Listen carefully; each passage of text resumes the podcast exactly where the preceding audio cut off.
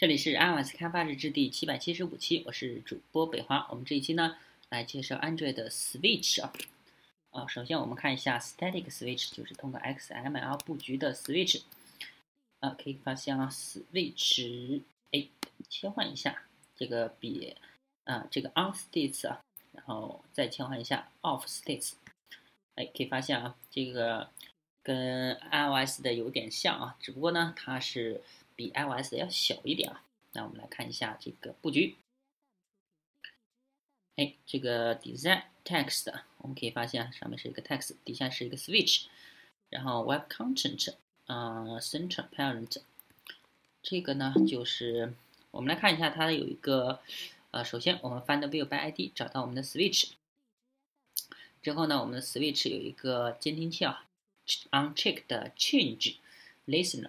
就是到我们选中状态改变的时候有一个 listener， 那我们如果选中的话，如果 is checked 其实不需要这个地方，后面的话应该是不需要的，它本来就是一个布尔值啊。if is checked， 然后我们 toast， 然后我们就是 on states 就是开的状态，否则的话是 off 的状态。这个 switch 跟 iOS 一样，那我们就暂不多介绍，来看一下 dynamic 通过手动写代码的。我们打开这个 main activity Java， 其实主要代码就在这里头。我们打开这么慢呢？首先呢，我们找到 relative layout， 然后我们找到一个 switch， 这方面还有一个 image， 那我们来看一下，运行一下它的效果，看看怎么样。首先我们找到 image 点 set image launch， 然后如果我们 is checked。这个它自动提示我们，就是黄色的这个提示我们没必要那么写啊，就是把它等于处给去掉就行。A 的 view， 然后如果我们点 on 的话，它就是添加一个 image； 如果我们点 off 就取消 image。我们现在默认是关闭状态，我们点一下开启，然后底下就出现一个图片，关闭，那个图片就消失了。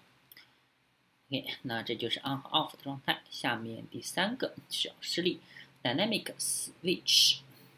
那你，看来我们介绍错了。